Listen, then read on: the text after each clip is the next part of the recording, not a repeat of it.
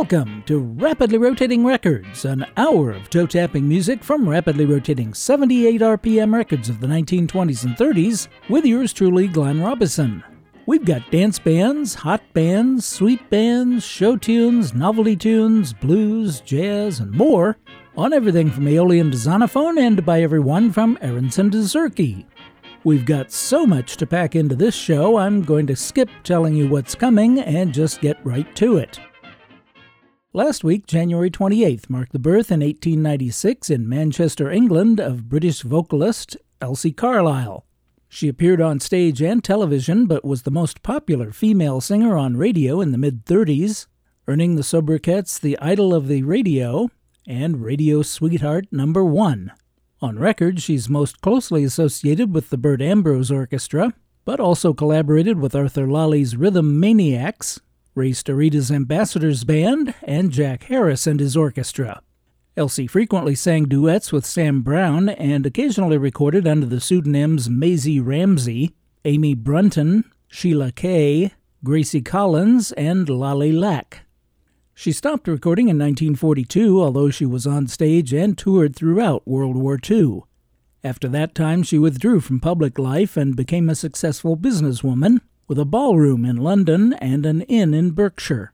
She lived in the posh Mayfair district of London for several decades and died on September 5, 1977, in a hospital in Chelsea. Elsie Carlisle is heard on about 340 recordings. Here are but three of them.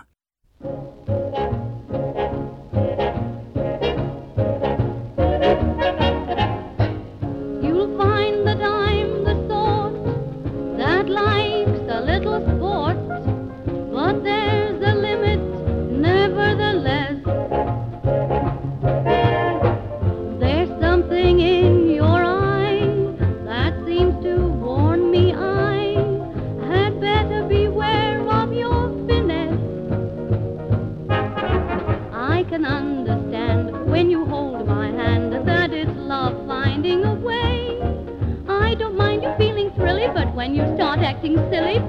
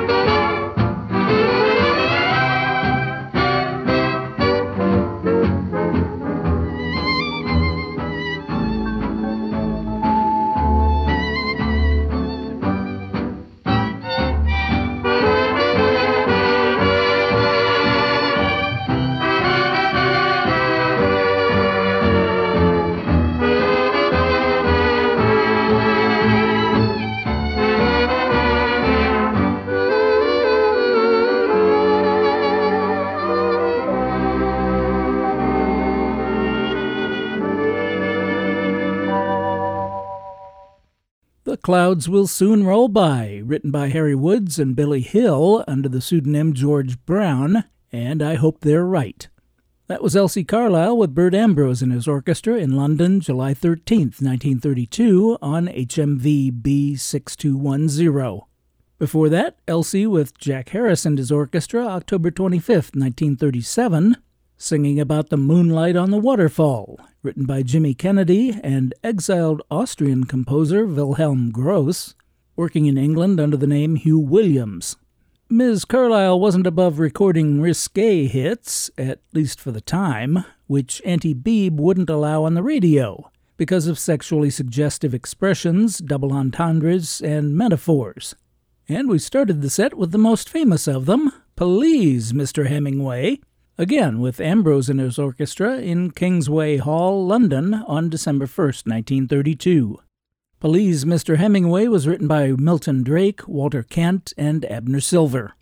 I'm Glenn Robison, and you and I are listening to Rapidly Rotating Records. Here comes a fun segment suggested by a listener. I didn't come up with this. I suppose you could call it To Whom, to whom do, these, do these records, records refer? refer? The three records I'm going to play point to a recent event, and I'll even tell you that the event is the death not of a composer or musical artist, but of an activist in the labor movement. And after I play these three records, if you know the answer before I tell you to whom they refer, I'd like to talk to you after the show to find out just how you know.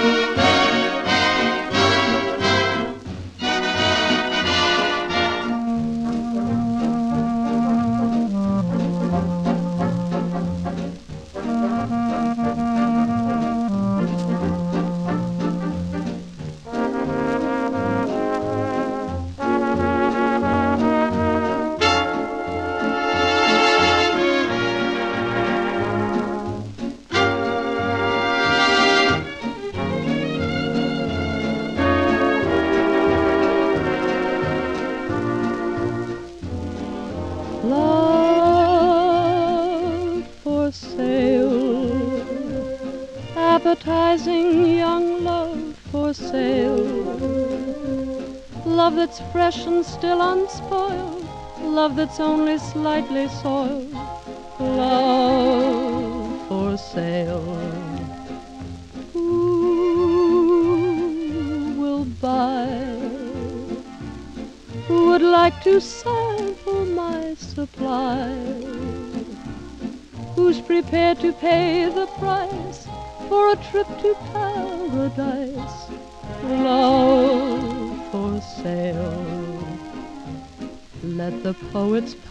of love in their childish way. I know every type of love better far than they. If you want the thrill of love, I've been through the mill of love. Oh, love, new love, every love but true love for sale. Appetizing young love for sale. If you want to try my wares, follow me and climb the stairs. Love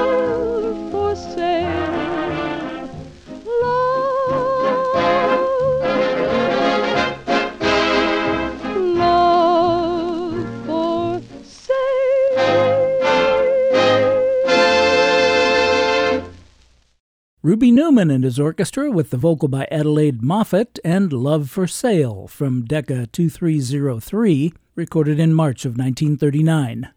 Love for Sale was written by Cole Porter for the sociological musical satire The New Yorkers, which opened at B.S. Moss's Broadway Theater on December 8, 1930, and ran for 168 performances. Adelaide Moffat was born July 9, 1916, in Greenwich, Connecticut, and was a popular nightclub and big band singer in the 30s and an active horsewoman. She died June 15, 1976, in San Francisco, but you'll be hearing more from her in a few months. Back in October, you heard a record by Tex Mex conjunto musician Don Narciso Martinez. Before Love for Sale was another record by Martinez, Los Coyotes, again with Santiago Almeida on guitar. Bluebird B 3060 was recorded September 13, 1937, in San Antonio, Texas, and was also issued on Victor and Montgomery Ward. There are lots of recordings of St. James Infirmary, written by Irving Mills under the pseudonym Joe Primrose. We began the set with Rube Bloom and his Bayou Boys and their January 16, 1930 recording on Columbia 2103 with vocalist Roy Evans. So, to whom do these three records refer? Why, Margaret Jean St. James, better known as Margot St. James, of course. She was born in Bellingham, Washington on September 12, 1937, to George St. James, a dairy farmer, and Dorothy Wellman St. James, a secretary. Margot took up art, and when a watercolor painting she entered in a contest was shown at Carnegie Hall, she enrolled in art school in San Francisco in 1958 and supported herself as a waitress. Her home in the midst of the 60s turn on, tune in, drop out counterculture of San Francisco became a hangout, and in 1962, Margot was arrested on a baseless charge of prostitution and convicted. She enrolled in law school, but even though she didn't graduate, acting as her own attorney, she successfully overturned her conviction.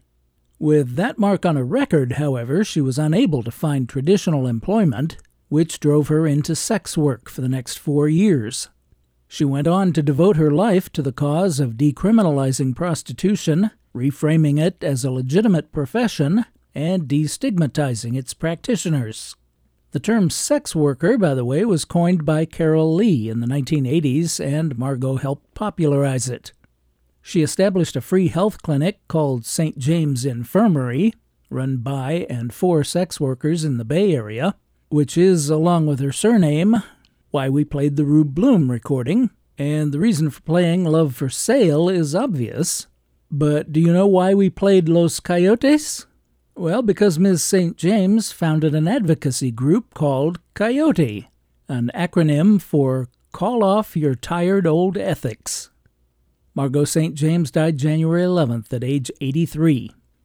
And now would probably be a good time to remind you that your requests, topic suggestions, questions, comments, and feedback are always welcome and can be sent by email to Glenn with two N's at rapidlyrotatingrecords.com.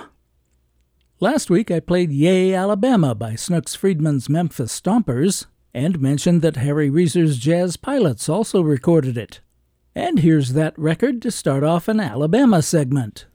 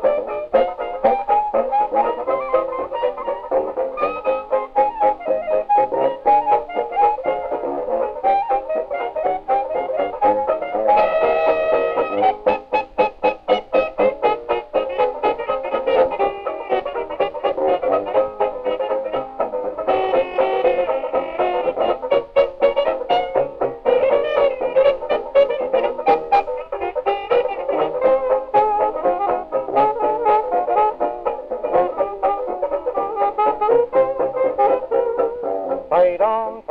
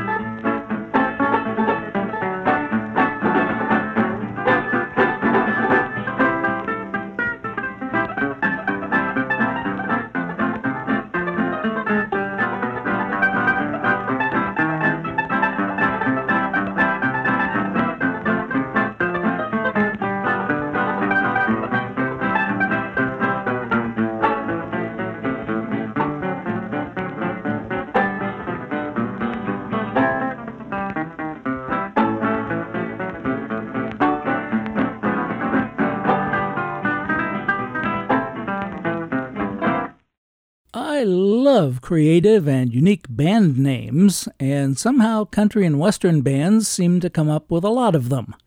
There's one of the best, the Three Stripped Gears, the two guitar and mandolin trio, with Marion Brown and Cliff Vaughn on guitar, and mandolinist Ralph Durden. Unfortunately, they made only four sides in two sessions for OK. We heard one of them, Alabama Blues from OK 45571, made in Atlanta, Georgia on Friday, October 30th, 1931. Jack Padbury was born in England around 1900 and played clarinet and alto sax in Sid Firman's original London radio dance band in 1926.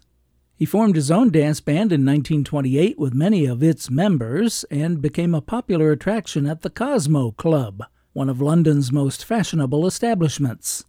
A small subset of the full dance band was Jack Padbury's Cosmo Club 6, and we heard them from around January 31, 1930, with Alabama Mama, written by Peter Paquet on Edison Bell Winner 4982. We started that Alabama segment with the Jazz Pilots, a Harry Reser outfit, and Yea Alabama. This OK 78, number 40635, was made on June 9, 1926, a couple of years before Snook's record. I'm Glenn Robison, and the show is Rapidly Rotating Records. Here at KISL, the greatest radio station in the world, our incredible station engineer, Bruce, just never stops making improvements. You'd think after completely remodeling the studios and upgrading the equipment, he might take it easy for a while, but no, no, no.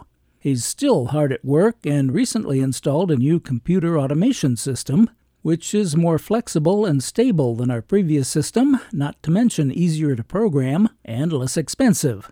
The new automation system is called Radio Boss, and it's fine with me, just so long as Radio Boss doesn't try to turn KISL into Boss Radio. Have a happy new year with Boss Radio. Boss Hit Bound. Boss Radio. More music. Double golden. The Rock and Roll Review.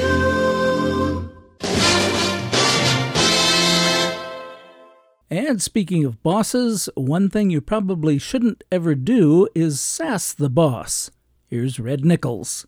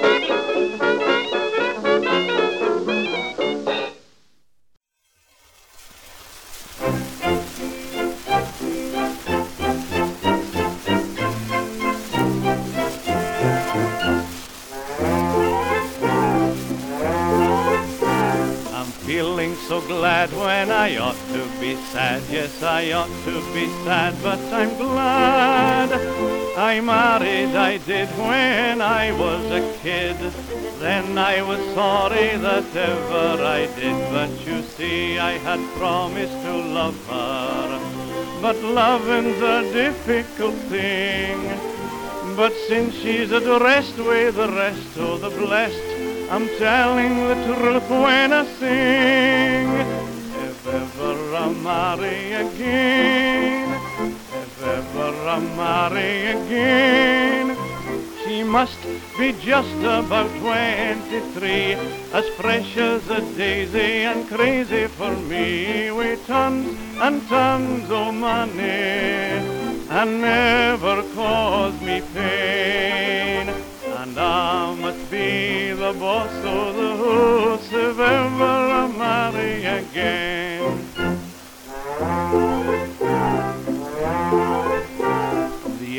essence of life is a jewel of a wife. If she isn't a jewel, then it's right. It's terrible tough when your angle is rough. I know because I've had more than enough, but you see I had married a widow. A widow's a woman who knows. She's flying, she's lying between you and I, knows the way every wind blows. Yes, she knew the way every wind blew all right. You know, after she died, I put up a tombstone in her memory and asked a friend of mine who is quite a poet to carve an inscription in rhyme on Mrs. Smith's tombstone, and this is what he carved. Beneath this pile of stones lies Mary Jones. Her name is Smith, it isn't Jones, but Jones is meant to rhyme with stones. oh, well, that's life. But if ever I marry again, if ever I marry again, she must be just about 23, as fresh as a daisy and crazy for me, with tons and tons of money, and never cause me pain. And I must be the boss of the house if ever I marry again.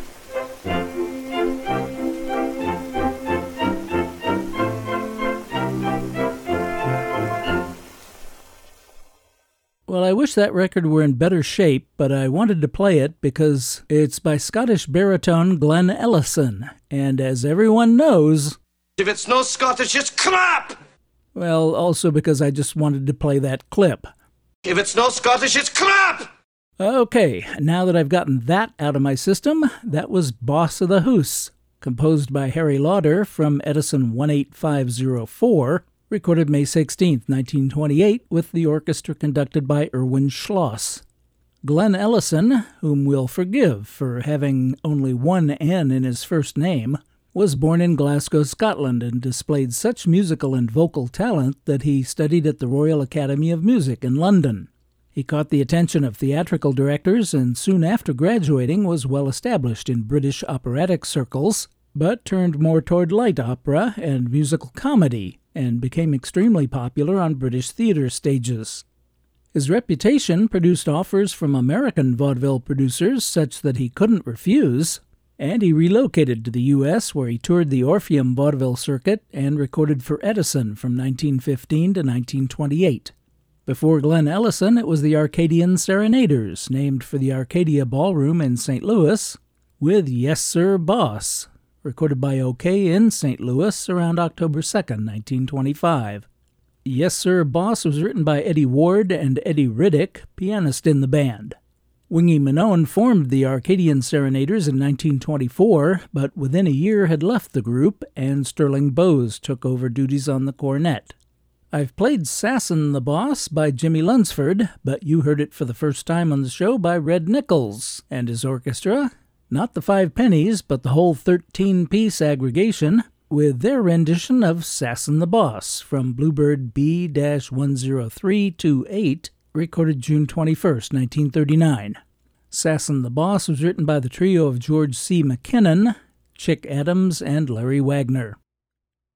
Back on the September 20th show, I mentioned that Cliff Friend and Dave Franklin wrote When My Dreamboat Comes Home. It was first recorded by Guy Lombardo and his Royal Canadians and is heard in a number of Warner Brothers cartoon soundtracks in scenes of sleeping or leisurely floating down a river. It was recorded by lots of bands here in the US and several in Britain, including by Billy Thorburn.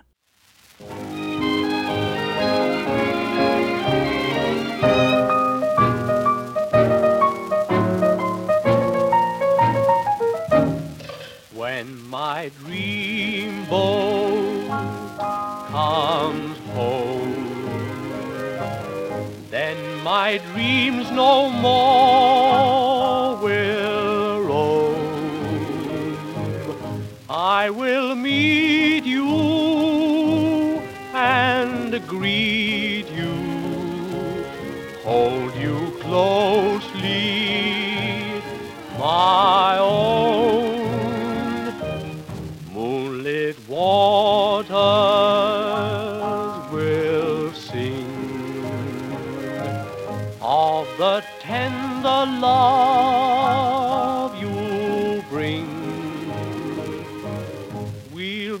sweethearts forever. When my dream boat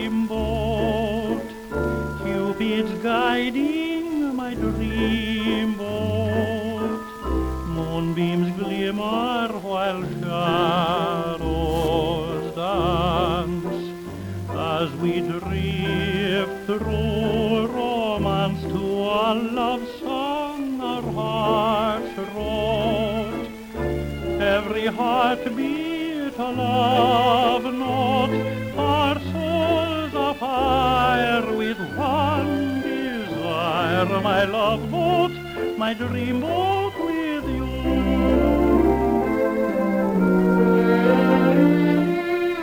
Say,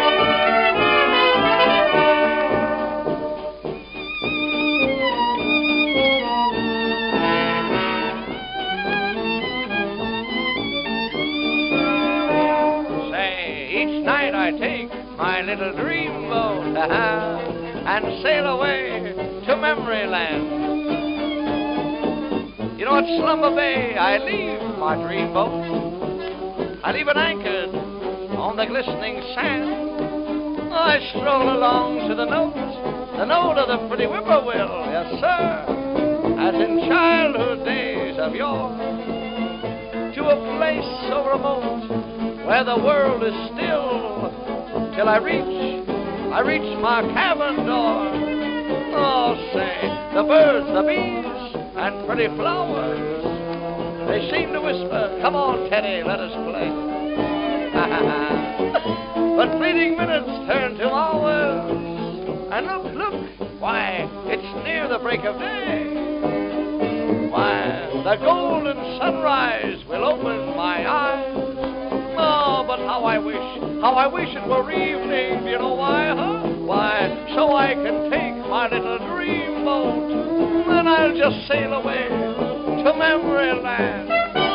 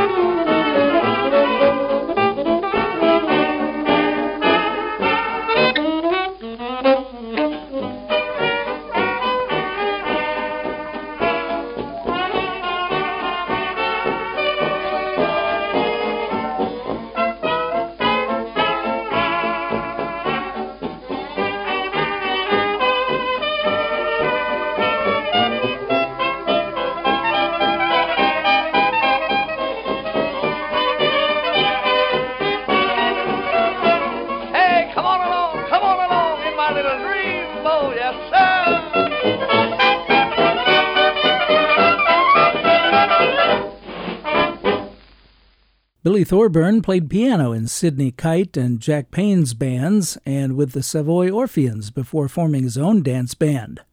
We began this Dreamboat segment with Billy Thorburn and his music without the organ, but with Ken Crosley singing When My Dreamboat Comes Home.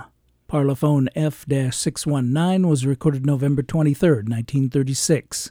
Next, the Victor House Band, The Troubadours, directed by Leonard Joy with Dreamboat. The vocalist on that February 19, 1929 Victor 78, number 21894, was Jack Parker. Dreamboat was composed by George Bagby with the lyric by Grace Henry and Jo Trent, and is from the two act musical Fioretta, which opened at the Earl Carroll Theater on February 5, 1929, and ran for 111 performances, closing May 11th. The high hatted tragedian of song Ted Lewis wrapped things up with the Lou Davis lyric to J. Fred Coots' tune, My Little Dreamboat.